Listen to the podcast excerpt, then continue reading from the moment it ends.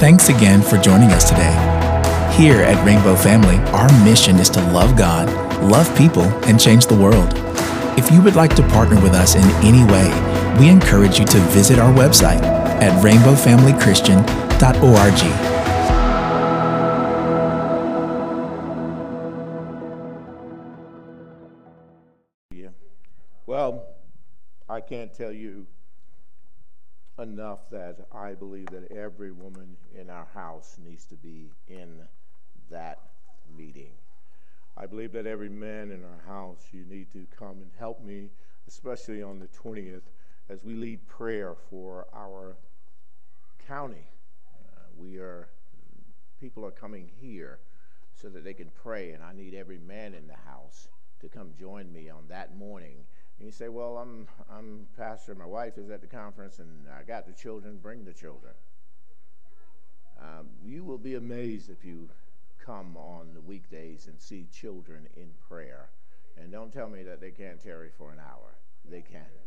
They absolutely can. They absolutely can lead prayer for an hour. It's probably you've never seen it, never experienced it to that level. But children, the Bible says a little child is going to lead them. So I'm saying to the ladies, be a part of the conference.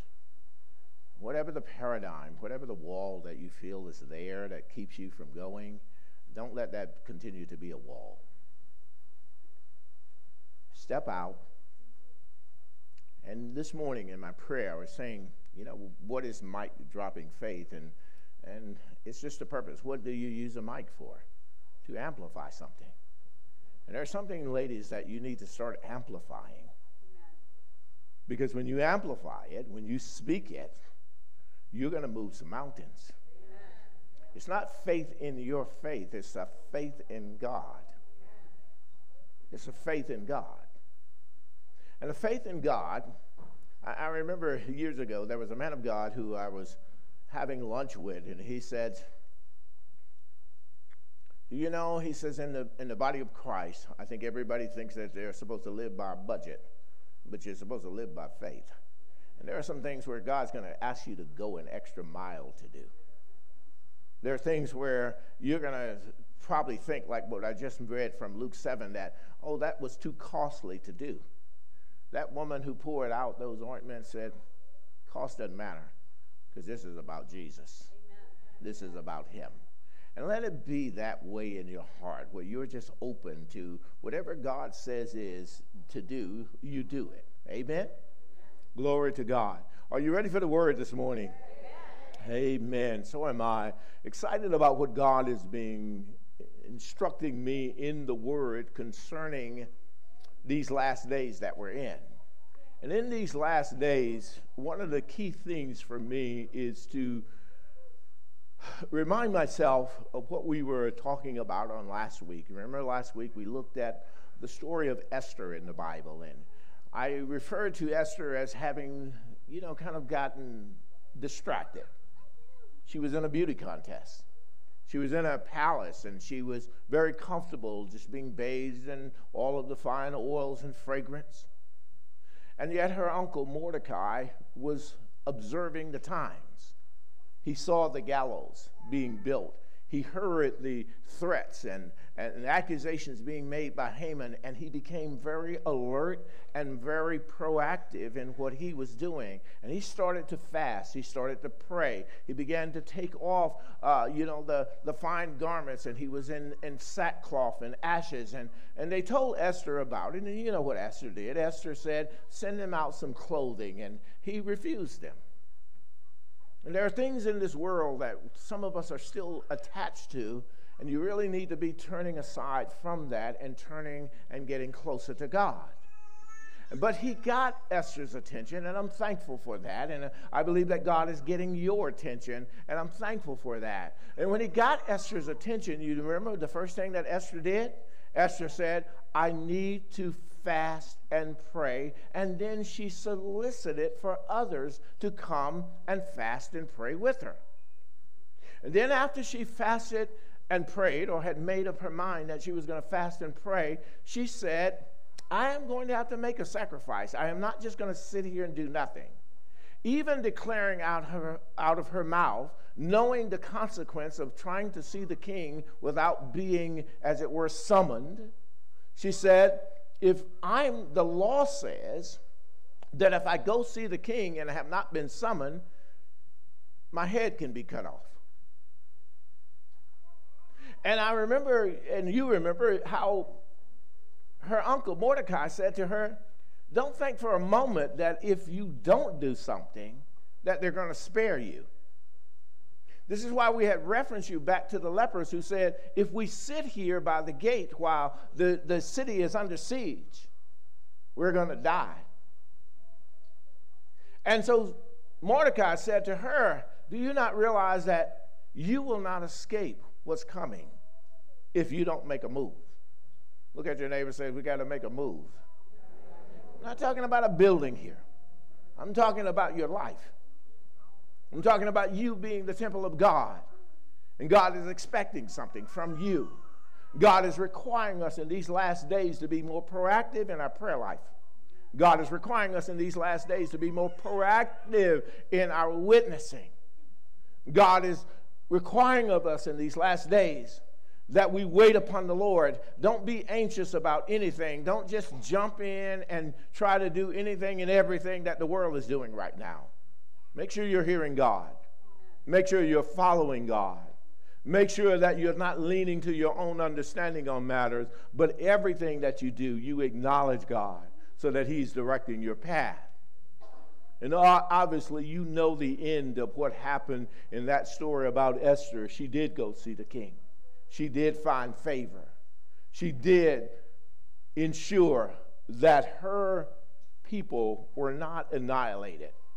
And what the devil meant for evil, as he used Haman, God used what Haman had built to actually punish him rather than the people of God suffering under his evil plot and his evil plan.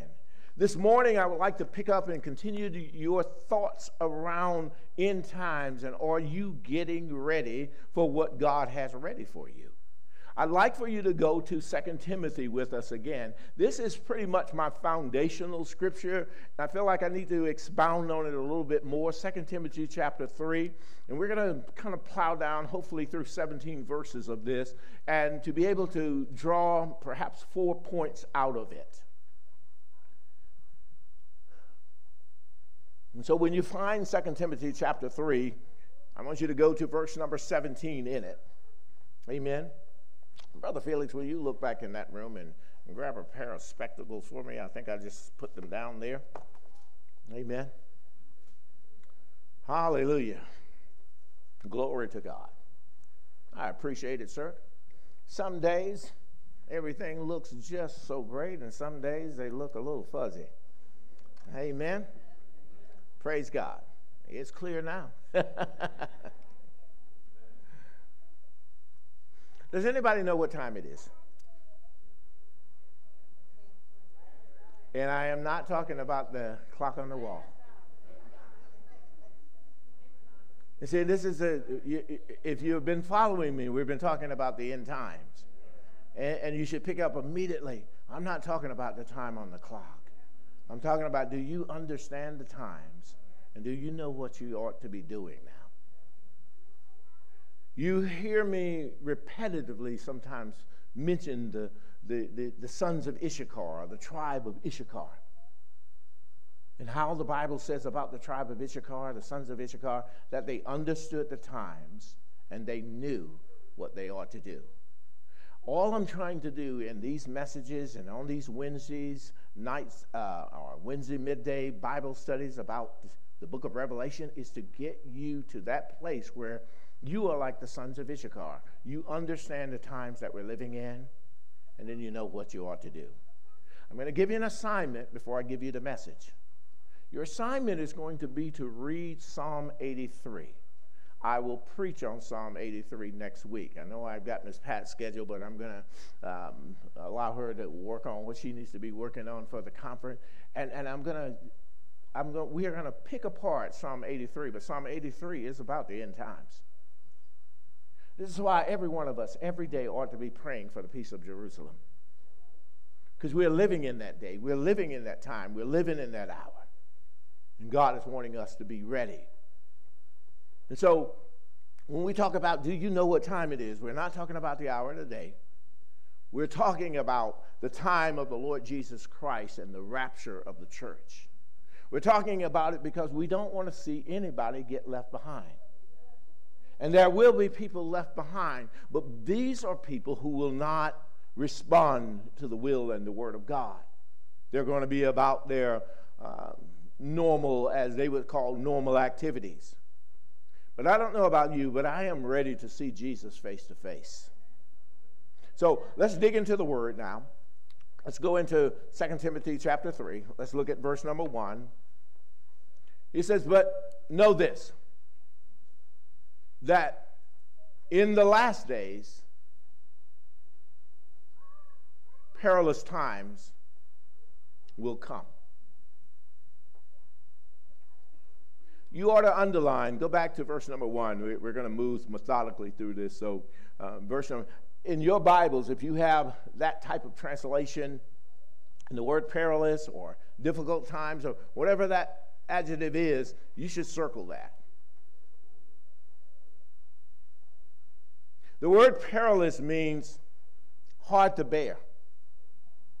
In other words, we're going to be living in times where it's hard to bear, it's hard to deal with. Some of you may have say to me today, Pastor, I had a perilous week last week. And I believe you. Because I believe that we're in the last days and I believe that you're living in some perilous times. I would say to you very clearly life is not easy.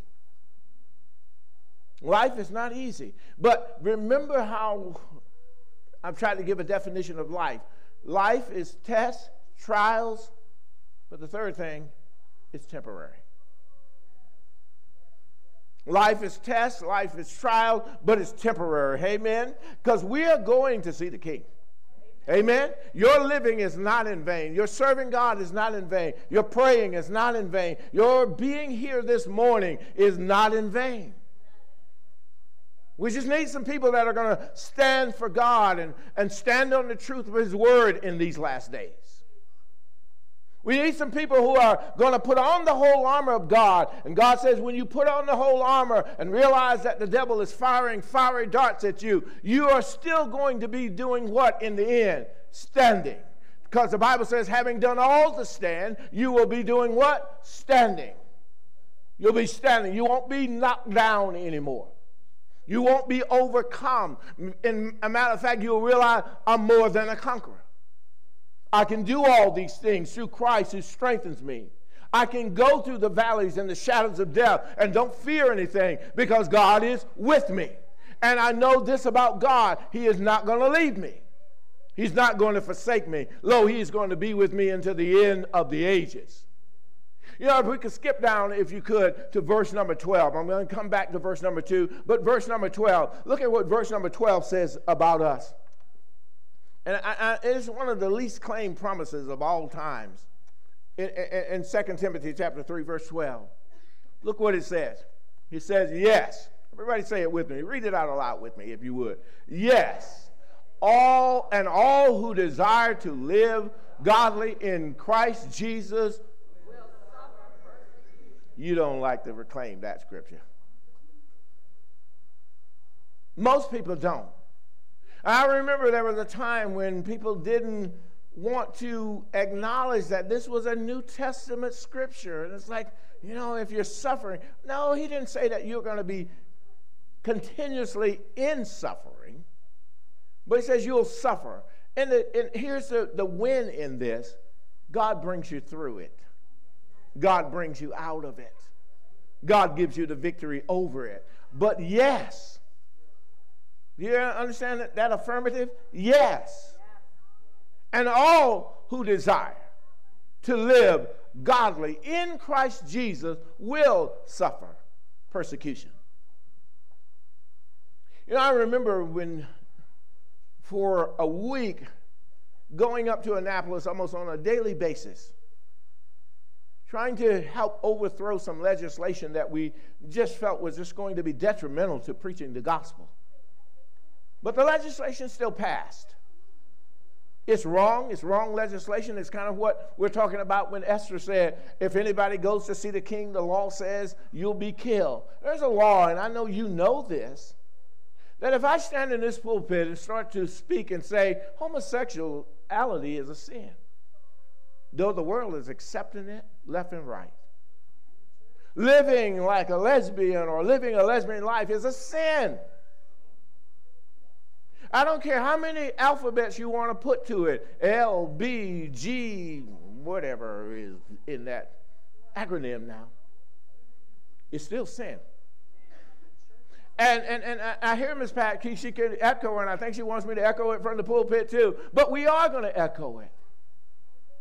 That the church is becoming slack and accepting Folks, I am not talking about being hateful to people, but I'm saying if we become weak in preaching, weak in telling people that it's a sin, weak in telling people that the wages of your sin will lead to what? Death.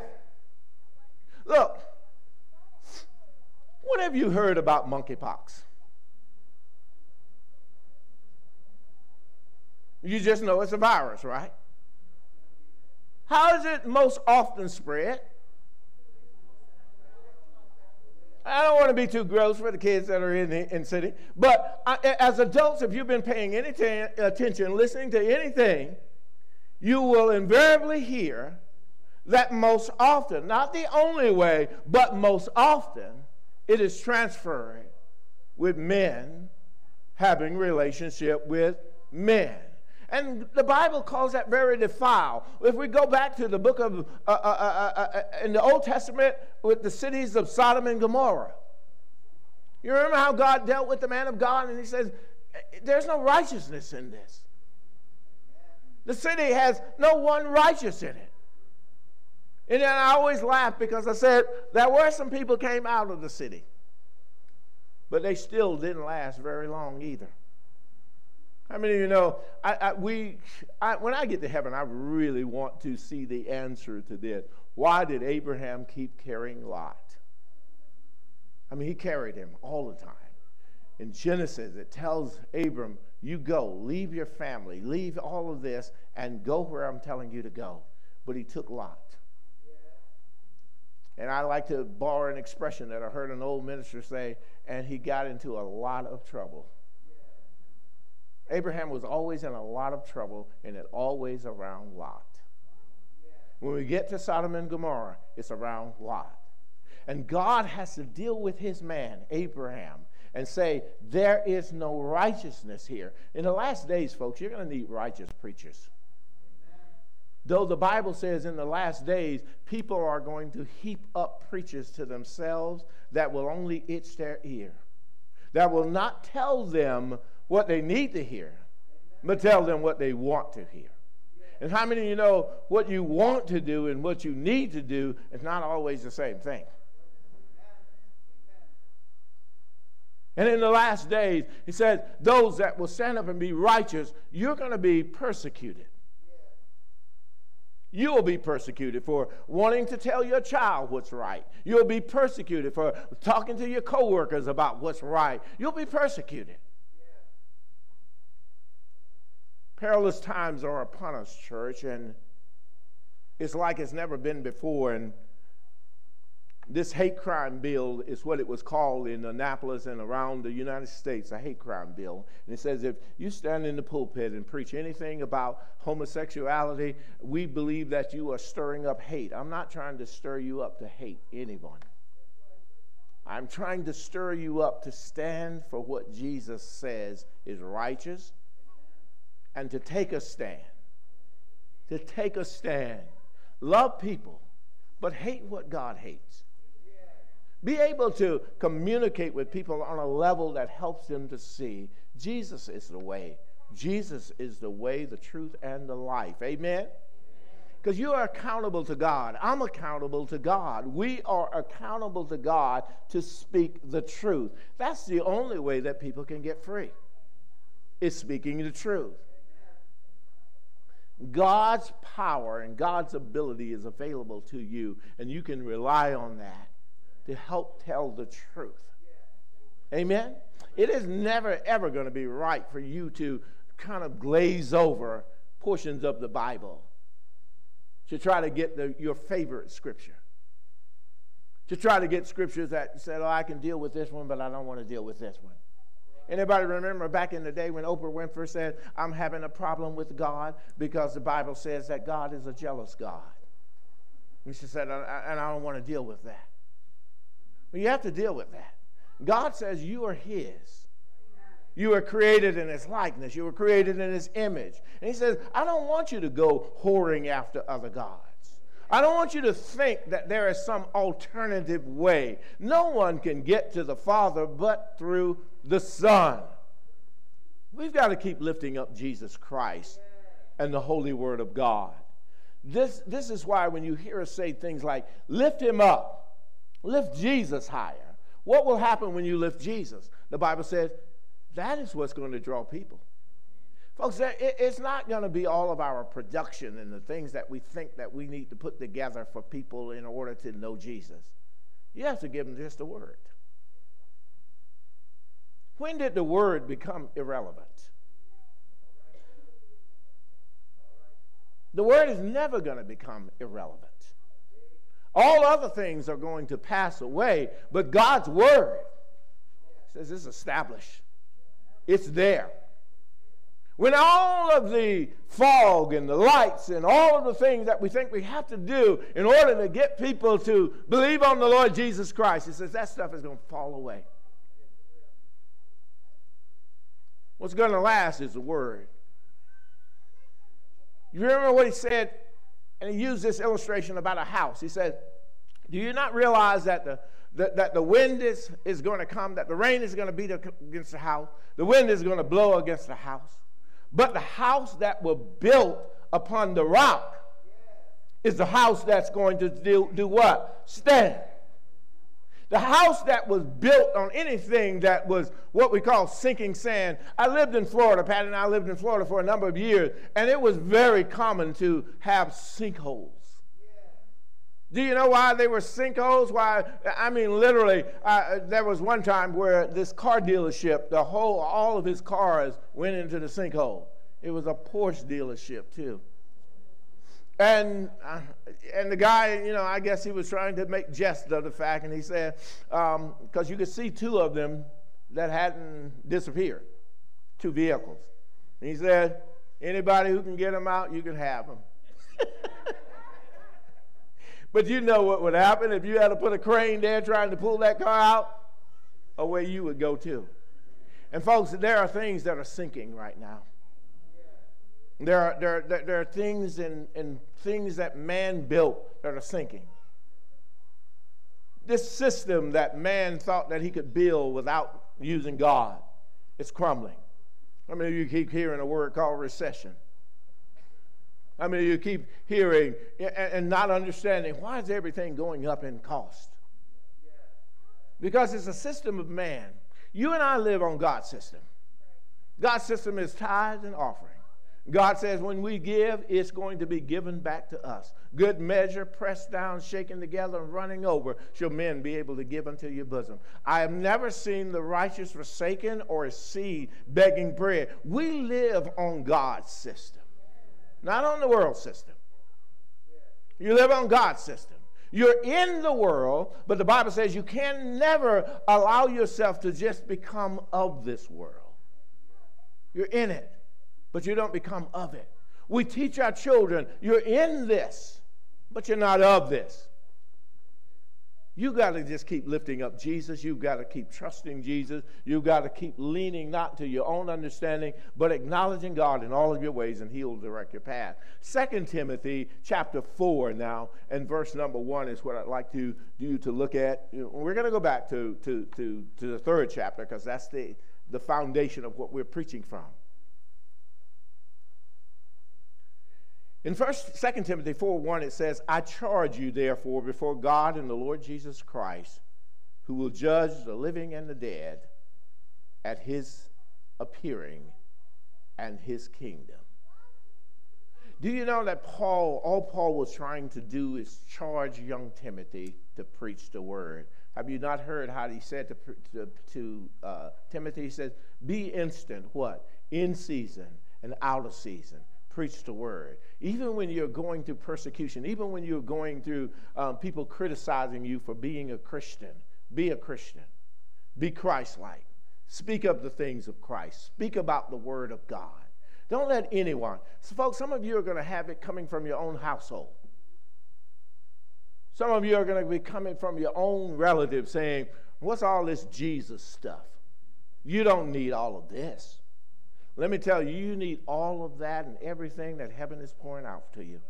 You need every bit of it. Amen? And I know that you can look and you say, well, Pastor, these are depressing and discouraging and disturbing days. But Jesus says to you, I'm with you, though, and I'm with you always. In this world, you will have tribulation, but be of what? Good cheer. I have overcome. And how many of you know that if you're in Christ, you have overcome? you are more than conquerors. You are able to do all things through Christ who is strengthening you. And the Bible says you and I are to, be, to remain strong in the Lord and where? In the power of his might. And so God is expecting you to keep your eyes and keep your mind stayed on him. Folks, there were people who had their trials and their tribulation. You remember Moses? Moses had to deal with Pharaoh. That was a stubborn somebody, wasn't he? Plague after plague, and yet he still became more and more stubborn. Even to the point when he said, Well, finally go. And then a little heart got real hard, and he said, Well, I'm going to go and kill them all. But what did God do for his people? What did God do for his people? God opened up the sea. God let every one of his people cross over on dry land. And what did God do when the armies tried to pursue and tried to come through that same passageway? Close it back up again. Pharaoh's army got drowned in the Red Sea. But that's God. Daniel had a lion's den. You remember? Because we don't want you praying to your God. How many of you know that it's already like that in the federal government. We don't want you praying. When I was in the military in those days, and people would ask me because they knew my relationship with Christ, they said, We want you to, to, to do the opening prayer or the closing prayer at my retirement or my promotion ceremony. And I said, Wait a minute, stop. I want you to know what you're asking me to do. Because when I pray, I always end all my prayers in the name of Jesus. And if you're not comfortable with me declaring the name of Jesus, I'm not your man. Somebody say, be bold, be, bold. be courageous.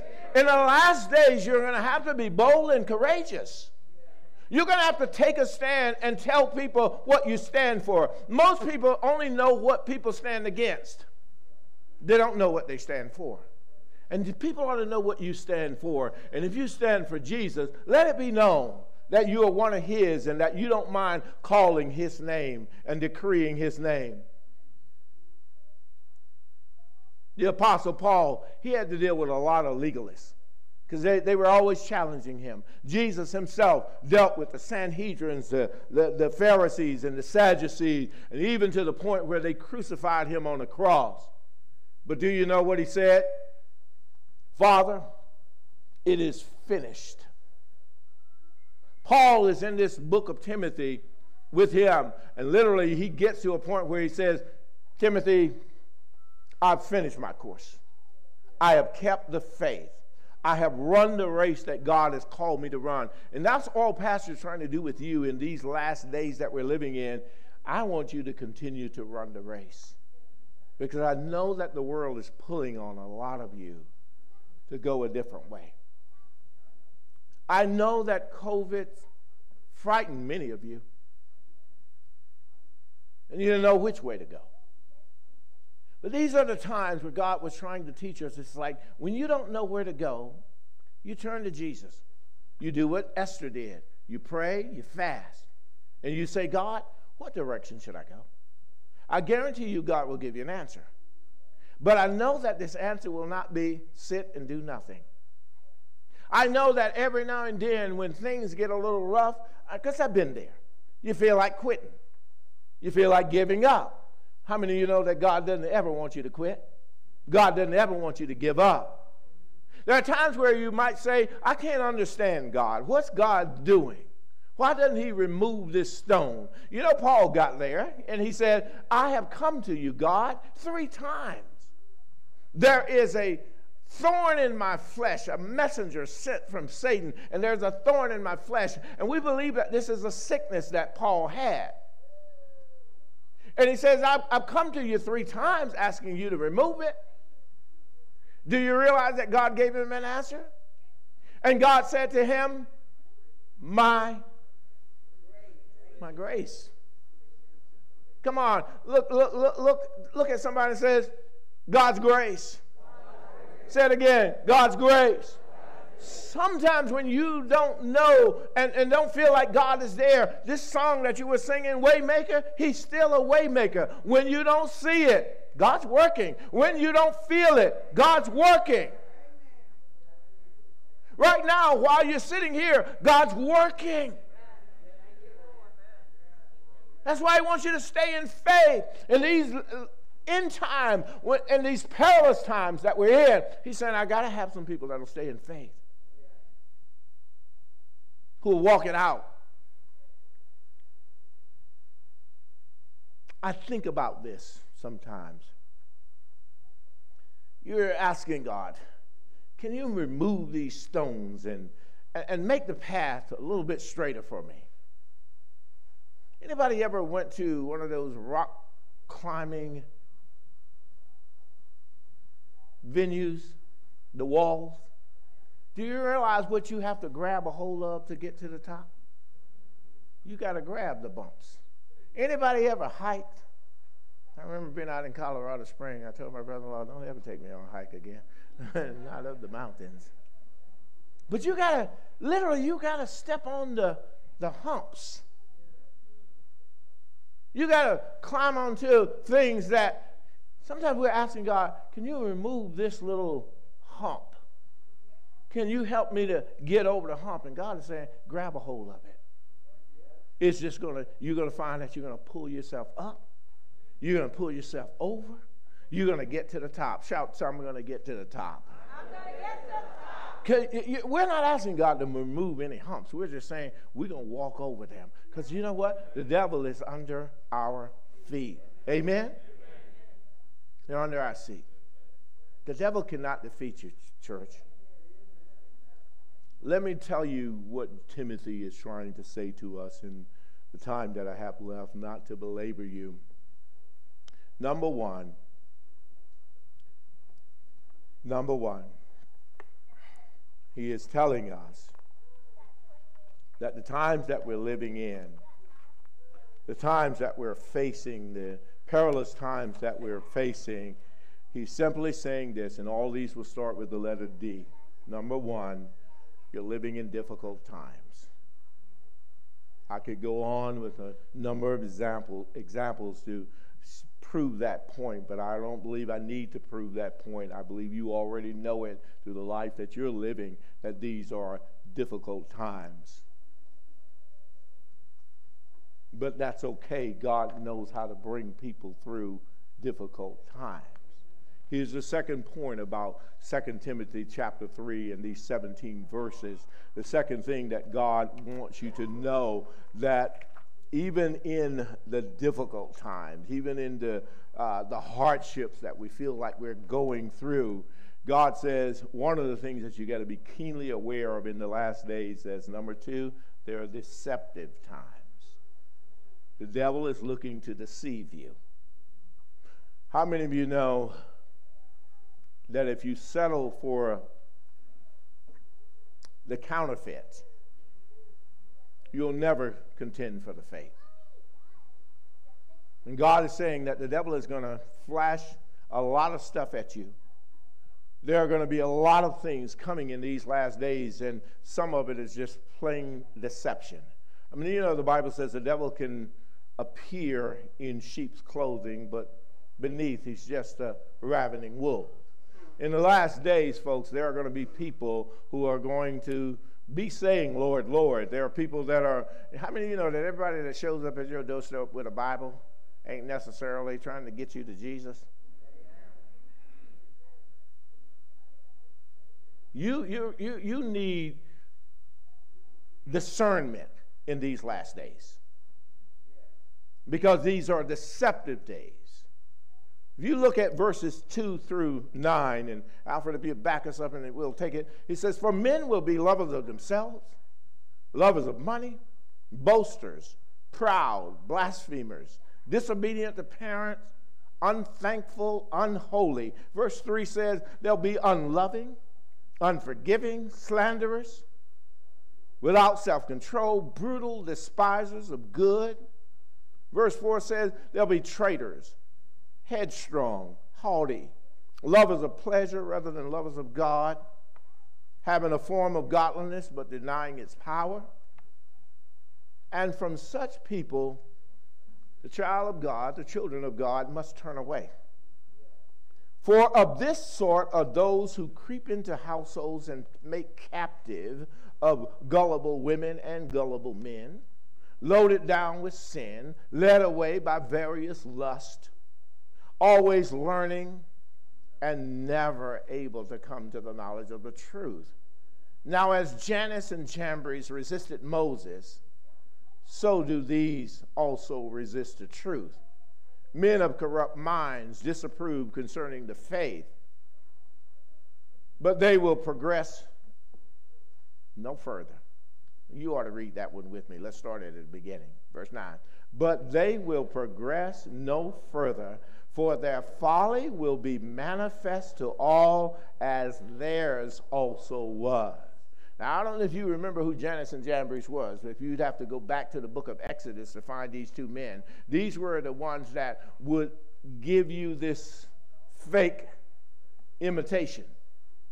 How many ever had what somebody called fake crab? Yeah, you know, sometimes you go to the imitation crab meat. Man, imitation crab meat ain't even close to crab meat. I don't even know what it is. I don't, I don't, even know what kind of fish they call themselves drawing that from, but it is not even close. And so, Jannes and Jambres in the book of Exodus, around the 17th chapter, you find these are the guys who, when Moses turned uh, his rod, he threw his rod down, it became a snake, they, they imitated it. They imitated certain things that Moses was doing.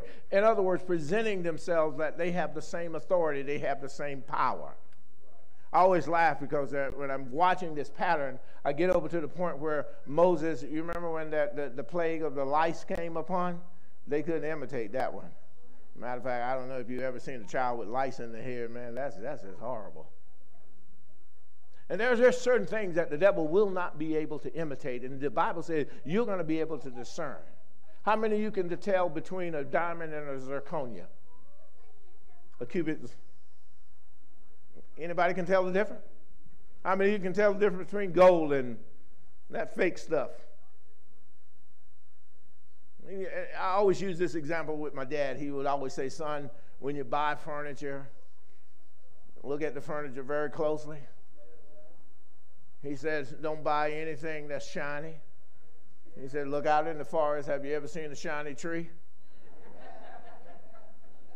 so, so if it's shiny, son, it ain't real wood real wood don't have that kind of high gloss on it, folks. You probably got something that if you put some weight and some pressure on it, you're going to find that it was just compressed sawdust. Everybody say the real thing. Jesus is the real thing.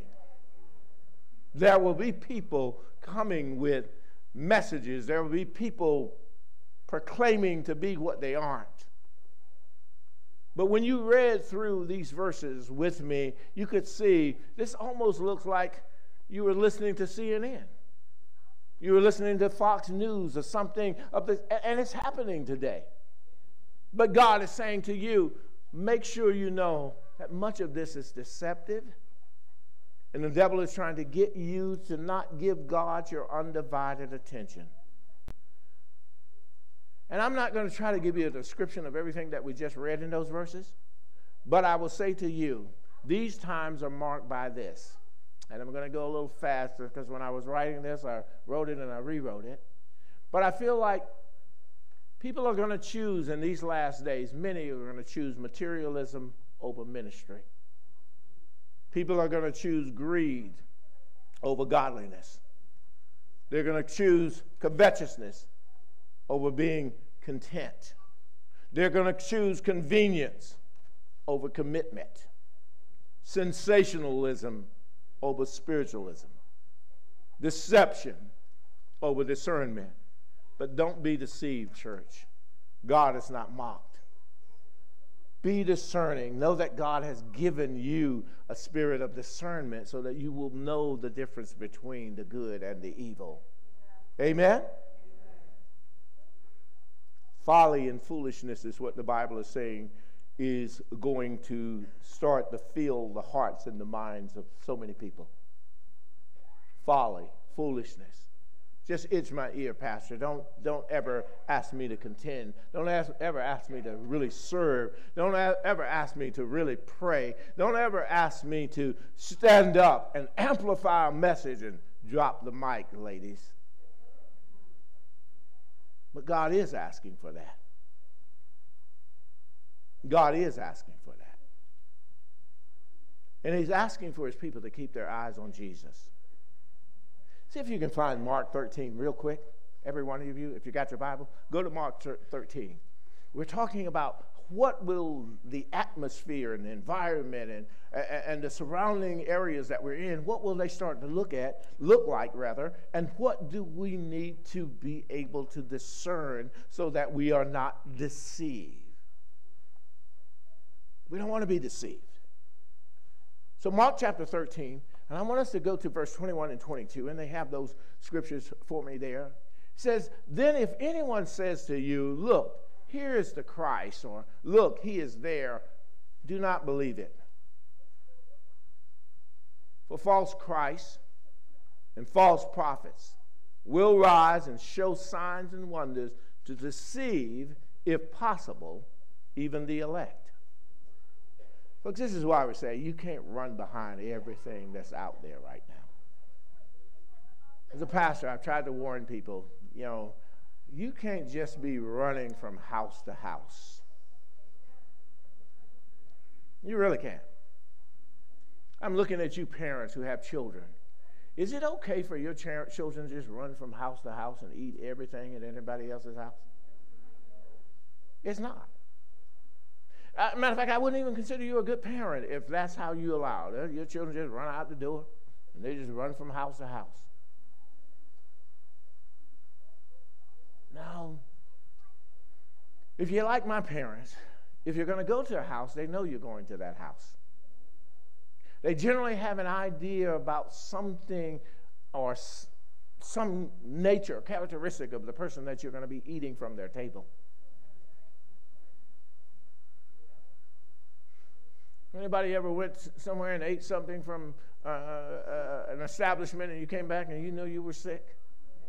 You know you had gotten a hold of some what? Bad food?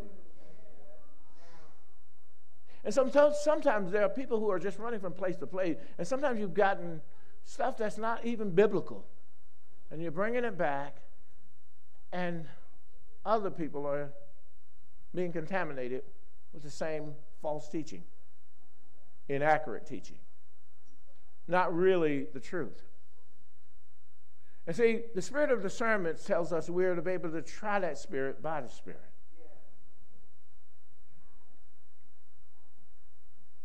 One thing about the last days, it says that people really are going to shift and, and change and basically said, I can do my own thing. I don't really need your input in my life, Pastor. And, and, and COVID helped to spur this along because all of a sudden nobody's in church anymore, or the vast majority. And, and you know what? I'm just going to stream all over the place. You know, when you click on something, even a word, you can get multitude of choices. But this is why in the book of Corinthians it said this concerning, and this was a last day um, uh, uh, uh, insight as well. It said, You're going to have thousands of teachers, but there's not going to be many fathers. And he's trying to emphasize that you, if you don't understand the value of fathering in your life, in the last days, you will probably want to be one of these people that are going to be gullible and easily deceived. You know, I was helping uh, um, one of my great nephews this week, and he had gone somewhere, and, uh, and he had, you know, mechanical issue with his car, and wow, where he had gone was just going to truly take advantage of it. And I said, Oh, no, we're not doing that. You're not doing that. That's not even wise. And he says, Well, why not, Unc? They like to call me Unc. I don't know why they don't finish the rest of the word out. I'm just Unc. And why not, Unc? And I was able to show him. And then I literally just took him with me. I said, You follow me. And I got in my car, I got in his car. And I took him, as you would say, to my mechanic. Folks, one third of what he had. Because that person saw him coming. They realized he don't have a clue. I can throw anything at him and he's going to be gullible. But see, this is why you need people in your life to be able to, to, to, to allow yourself to get counsel. And the Bible says, in the last days, you're going to need this because there is safety in the multitude of what? And we're talking Christian counsel, folks. I'm not talking about going to your favorite gossip buddy. You got to stay. That's a, those are the people that God says you need to stay away from in your last days. People who just run from house to house. Do you know they say that the average Christian changes churches every three and a half years now? They just run from one house to the other. But we don't like what's coming out of pastor's mouth, so we're going to go there. Do you know when you get there, you're going to be the problem at that uh, next place you get? Because you don't want to really submit to anyone. It's your way or the highway. Folks, it can't be that way. How many of you have ever thought about running away from your parents' house when you were a kid? I did. I just didn't pack enough peanut butter and jelly sandwiches. The first one that I packed, I ate it on the way out, calling myself running away from home, and I realized I'm going to be hungry real soon. And there's a lot of times, folks, you can go somewhere, and yes, it might seem like the person's got a great word, but sit for a while. This is why I tell you don't buy everybody's books. Perhaps God did speak to them concerning the first book, and it was anointed. But uh, you know what? Time Warner spoke to them after that and said, We need you to do one of these every quarter now. We'll give you this money up front, but you got to produce something now every quarter. Do you know you can't put God on a quarterly schedule? You can't put God on your time schedule. And so the first book may have been anointed, but the second and the third and the production schedule that they're now on is not necessarily God. And you need to be able to discern that. How many of you went to a good restaurant one time and all of a sudden the restaurant decided they were going to expand? And you realize the restaurant was good because of the chef that was there. And now you're trying another chef. And it just ain't the same. You go, have you ever just been to a restaurant and said, something's missing?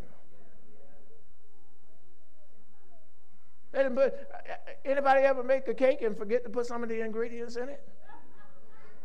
Besides me. And every now and then, folks, you're, you're not going to find all the ingredients that you need in order to be the person that God needs you to be. So, folks, I've said to you that Third Timothy, or, or, or Second Timothy chapter three says that these are number one, difficult times. Number two, it says these are deceptive times. The third point in this is that these are deciding times. And some of us need to decide who are we going to really follow? I was listening to a comedian, and he said, Why y'all keep saying Dr. Fauci, y'all doctor? You don't know him. He don't know you.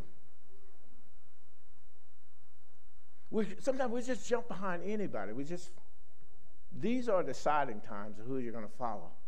You remember how Joshua said, As for me and my house, we just simply have made up our mind we are going to serve the Lord. Anybody in here like that? You're fully persuaded that all you're going to do is follow the Lord? The word is going to be the lamp unto your feet. The word is going to be the light unto your path. The word is going to be the medicine to your flesh. The word. The word. You're just going to draw near to God, know that God is going to draw near to you. You're going to resist the devil, and the devil is going to flee. Because you have decided. You have decided. Folks, I don't know about you. When I decided that I was following Jesus, there was no turning back. There was no turning back. You know how that expression says, come hell or high water? Ain't no turning back. Do you realize that Jesus, when, when, not Jesus, when, when Moses took the people to the Red Sea, there were people who wanted to turn back. But he said, no, we are going forward. I had a, a professor in college of political science, uh, uh and he was from Nigeria, Brother Felix, and, and he would say this all the time. He would say, forward ever, backwards never. Forward ever, backwards never. I didn't understand what he was saying. I said, what is he saying? But do you realize he was just simply saying there shouldn't be any turning back? The Bible says it like this when you put your hand to this gospel plow, and you decide you're going to turn back, turn back, he says you can't come into the kingdom like that. God is not going to let you be a waffler. God is not going to let you be a straddler. God is saying to you, I don't like lukewarm. I don't know about you. Have your coffee ever got lukewarm when you got a hot cup of coffee or a hot tea and it got lukewarm? What do you feel like doing when it's lukewarm? Spewing it out spewing it out. And the most gross scripture I feel in the Bible is this when you start with God and turn back, you are like a dog going back and licking up its own vomit. Now I've, I've seen that, and that is that just grossed me out. I had no appetite for the rest of the day. And God said, I don't have an appetite for people who turn back. Folks, that's scripture. You can look it up, you can Google it yourself. It's like a dog returning to its own vomit when you decide that somehow all that I've been taught over the years, over the months, over the weeks, the days, that I'm not going to follow that anymore. I can remember a family where, I don't know, I, I, I went several times trying to meet with this child who had gotten to the point where he was bold enough to start saying, I don't believe that there is a God.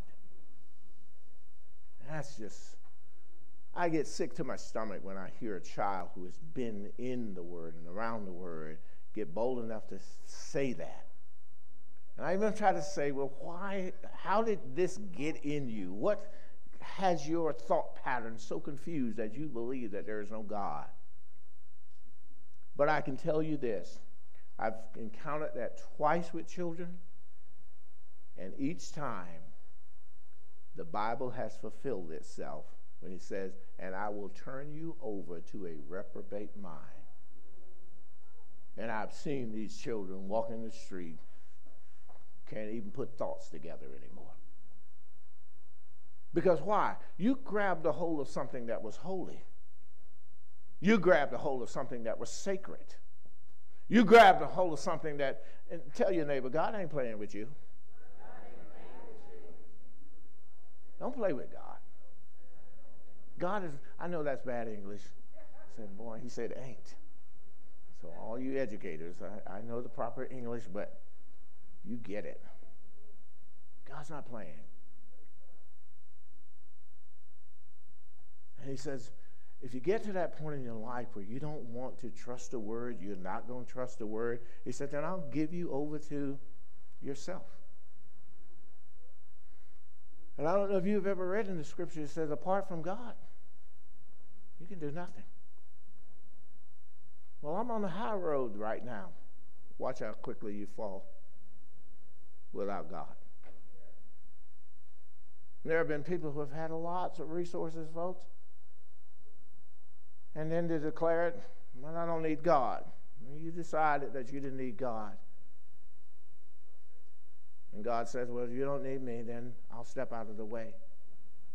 How many times did Noah cry out to people, We need God. We need God's wisdom. We need God's get in, get in, get in. How many times have you heard me say the church, the church in 2022 and the years forward is equivalent to Noah's ark? What are we saying to you? It's going to rain.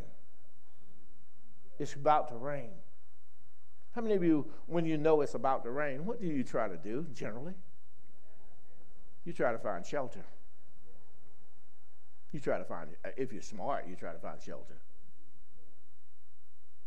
You know, I don't want to make little of this, and, and I'm not trying to be a, a, in any way um, mockery, but just the other day in Lafayette Square, right across from the White House, people that did not were unable to find shelter, and the lightning struck.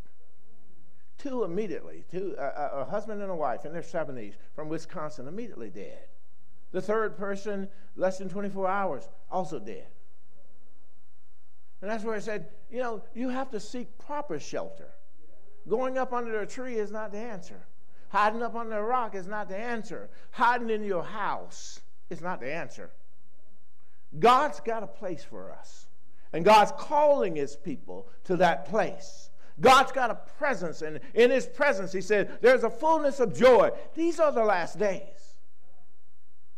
And we can't just be going about all willy nilly. I'm doing what I want to do, when I want to do it, how I want to do it. No, I would say to you and suggest to you very strongly let's do it God's way. Look at Jesus when he was at, under the greatest pressure point in his life, and he said, Wow, this is a bitter cup. These are difficult times. But he made a decision. I'm going to do my Father's will. Have you made a decision? If you've made a decision for Christ, I want you to stand. Uh, everyone, if you've made a decision for Jesus Christ, even you at home, if you've made a decision, but if you haven't made a decision for Christ, I am simply saying to you, this is the time to decide. We're living in the last days. This is the time to decide. And I pray that you would choose Jesus. I pray that you won't choose the world. I pray that you won't choose things, materialism, over ministry. I, choose, I pray that you won't choose recreation over rejoicing in the Lord. I pray that you will not choose your will, just like Jesus says, Father, not my will, but what? Your will. Difficult, yes. What he was facing, difficult. What the devil was trying to get him to do, deceptive. But he made a decision. And you know what? I'm asking you at home because everybody that's in this sanctuary is standing, which they say or saying to me, I have decided to follow Jesus. No turning back. I'm saying to you at home who are watching this stream, I pray that you'll decide if you haven't. I pray that you will be so influential in your life that you'll help somebody who is in what the Bible calls the valley of indecision to make a decision for Christ and to never forget it. And I love what Jesus was saying that night at communion with his disciples. Even to Judas, he said to him,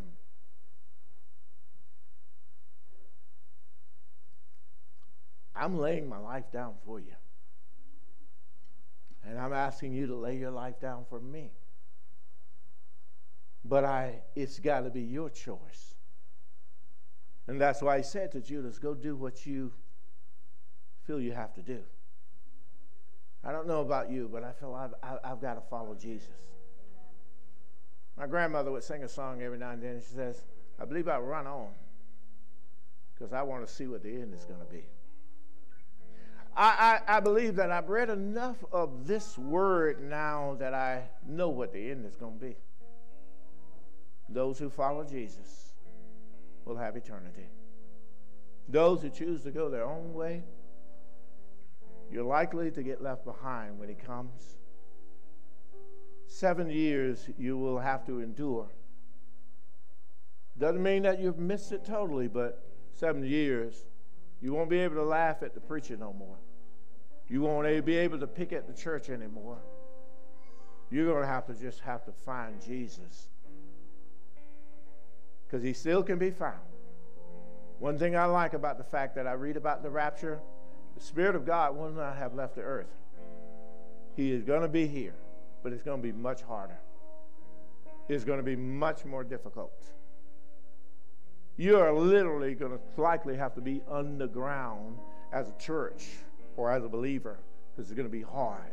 Because there will be this the mindset that anybody that calls on Jesus, how many of you know even now it's difficult?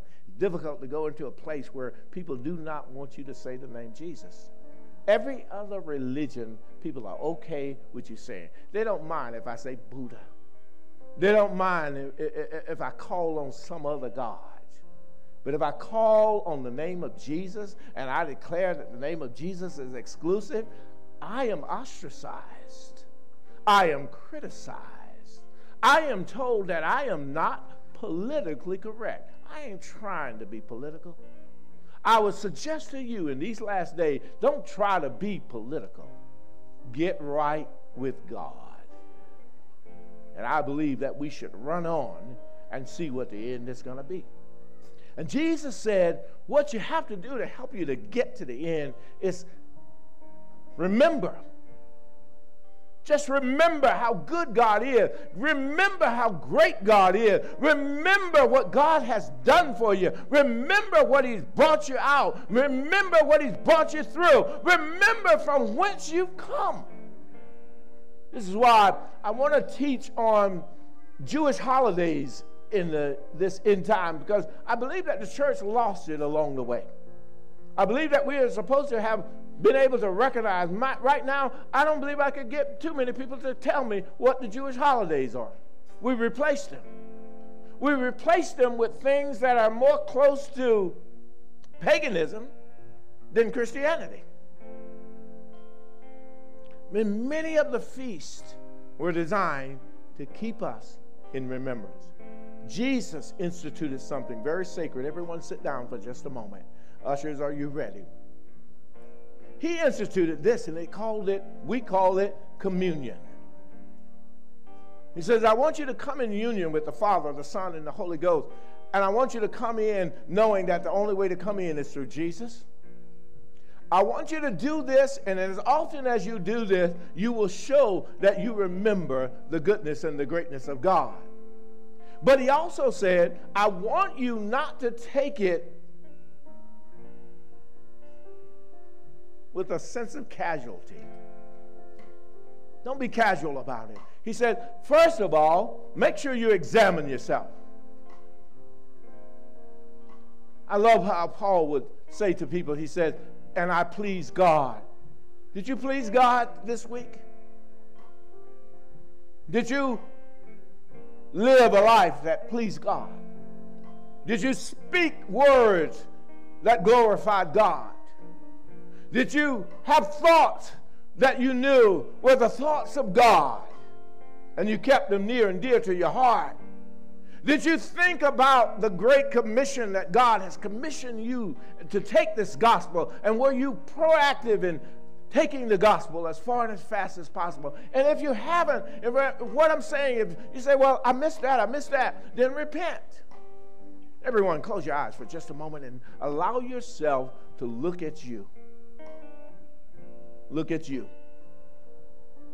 God doesn't want me to, to see you, He wants you to see you. Here's how David said it when he was looking at himself. He says, if there is any sin in me, Lord, lead me to the way that is everlasting. And that's really all that I'm trying to get you to do is when you look at you, is there any sin in you? If there is, then repent. And then ask the Lord, personal, this is very personal. You ask the Lord, Lord, forgive me for any thoughts, any deeds, any omission or commission of sin. God, forgive me. And then the Bible says, God's faithful. God's just, and He will forgive you. And then He wants you to come boldly before the throne of grace. You remember when we were reading about the woman who was tears were just rolling down her face, and those tears she was using to wipe the feet of Jesus with her hair. He says that she had a multitude of sin, but look at what God was saying about her. She's been forgiven. That's all God wants you to know is once you come to Him, you're forgiven. Your sins, He remembers no more. But He wants you to stay in that place of being washed, cleansed, repentive, never giving any place to the devil. And so He instituted these sacraments that we call communion. And He used them to remind us of a great sacrifice that has been made on behalf of mankind. We like to express it in these ways. We say to humanity, all of us have sinned and fallen short of God's glory. There's no person in here better than anybody else. God loved every one of us. God sacrificed for every one of us. He gave his life, his body so that he could have this body, the body of Christ. You and I are the body of Christ now. He let all of the sin of the world come on his body. Why? Because we had a debt. The debt that all of us owed, the wages of our sin was demanding death. Jesus was insistent that we have life and that we have it more abundantly. So he said, I will take the penalty. So you had a debt. I had a debt. We had a debt that we could not pay. Jesus paid a debt that he did not owe. Have you ever had somebody just bless you like that? They went and just paid the cost and paid the, the, the, the invoice because you couldn't. But they did. Your invoice was too big, too great, but Jesus paid it all. And so, Father, we want to thank you for the bread that represents your body that was sacrificed so that our bodies could be now presented as living sacrifices, holy and acceptable unto you, which is our reasonable service. We take this bread in remembrance, Father, because you told us to. You don't want us to forget. You don't want us to turn back and go back and, and, and be, as it were, shipwrecked in our faith. You want us to continue to walk by faith and not by sight every day of our life. So we take the bread with thanksgiving in Jesus' name. Everyone take the bread together.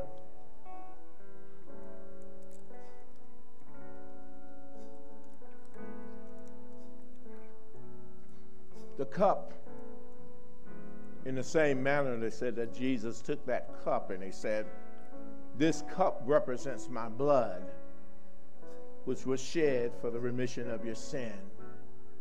Every time that there was any sin, there had to be the shedding of blood. When Adam and Eve, first in the garden, sinned, you remember what had to be done? A sacrifice had to be made in order to clothe them, in order to protect them from the exposure that they had in their life now because of sin. And Jesus says, we were all exposed to the devil at the time, but now he has covered us. And he says, Now you overcome. You overcome by what? The blood of the Lamb and the word of your testimony. And so we thank you, Father, that the blood of the Lamb the Lamb of God who took away the sins of this world, took away my sins. And I do this in remembrance of him and knowing that I am his and he is mine. And his banner over me is always going to be love. His banner over us is always love. And we love you, Lord God. And we take this now, this cup, in remembrance of you.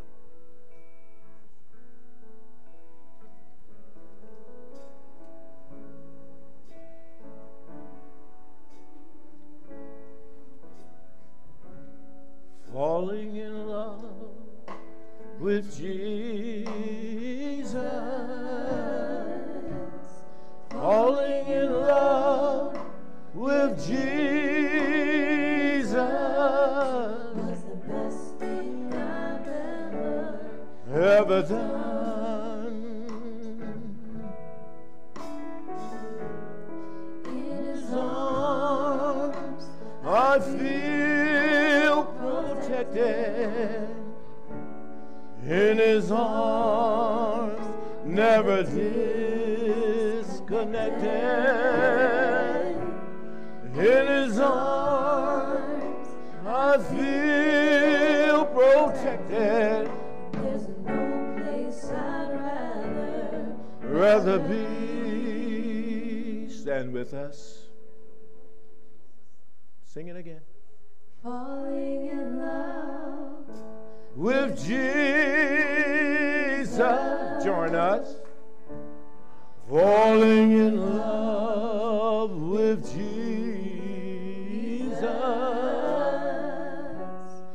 Falling in love with Jesus was the best thing I've ever, ever done.